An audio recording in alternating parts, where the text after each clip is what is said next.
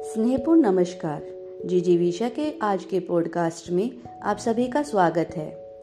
आज के पॉडकास्ट में हम जानेंगे कि कैसे चीज़ों के प्रति अपना उत्साह बनाए रखें।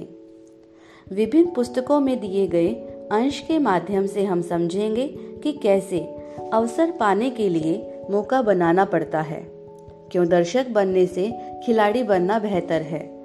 तो आइए सुनते हैं। नंबर एक the magic of thinking big पुस्तक कहती है, कल्पना ही रचनात्मकता को गति दे सकती है। किसी चीज़ को पाने के लिए आप जितने सकारात्मक, रोमांचित, उत्साहित होंगे, उतनी तेज़ी से दिमाग उसे आपकी ज़िंदगी में साकार करने के लिए काम करेगा।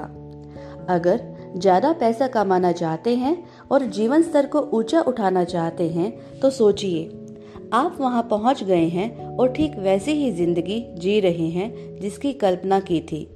इस तरह आप अपनी रचनात्मकता को गति देते हैं।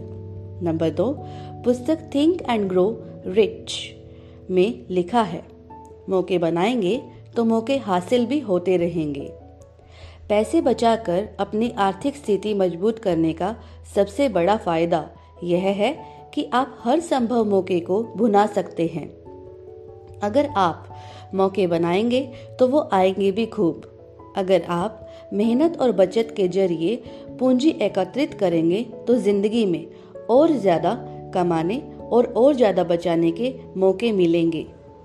बचत करके पूंजी को बढ़ाने की आपकी क्षमता है तो आप जीवन में आगे रहेंगे।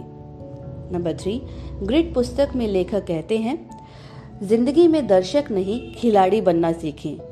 आपकी मानसिक दृढ़ता दरअसल इसमें है कि आप जागरूक होते हुए भी दुखद या चोट पहुँचाने वाली परिस्थितियों से कैसे निपटते हैं? कैसे अपनी सुख सुविधाओं के घेरे से बाहर आते हैं?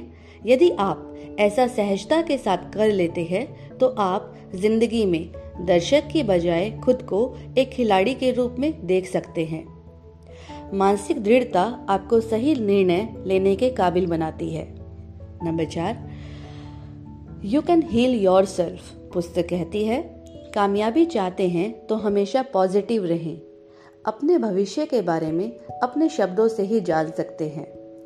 भविष्य के बारे में हमेशा सकारात्मक सोचें और बोलें। सुबह की शुरुआत इन शब्दों से करें कि मुझे यकीन है मेरे साथ आज अच्छा होगा।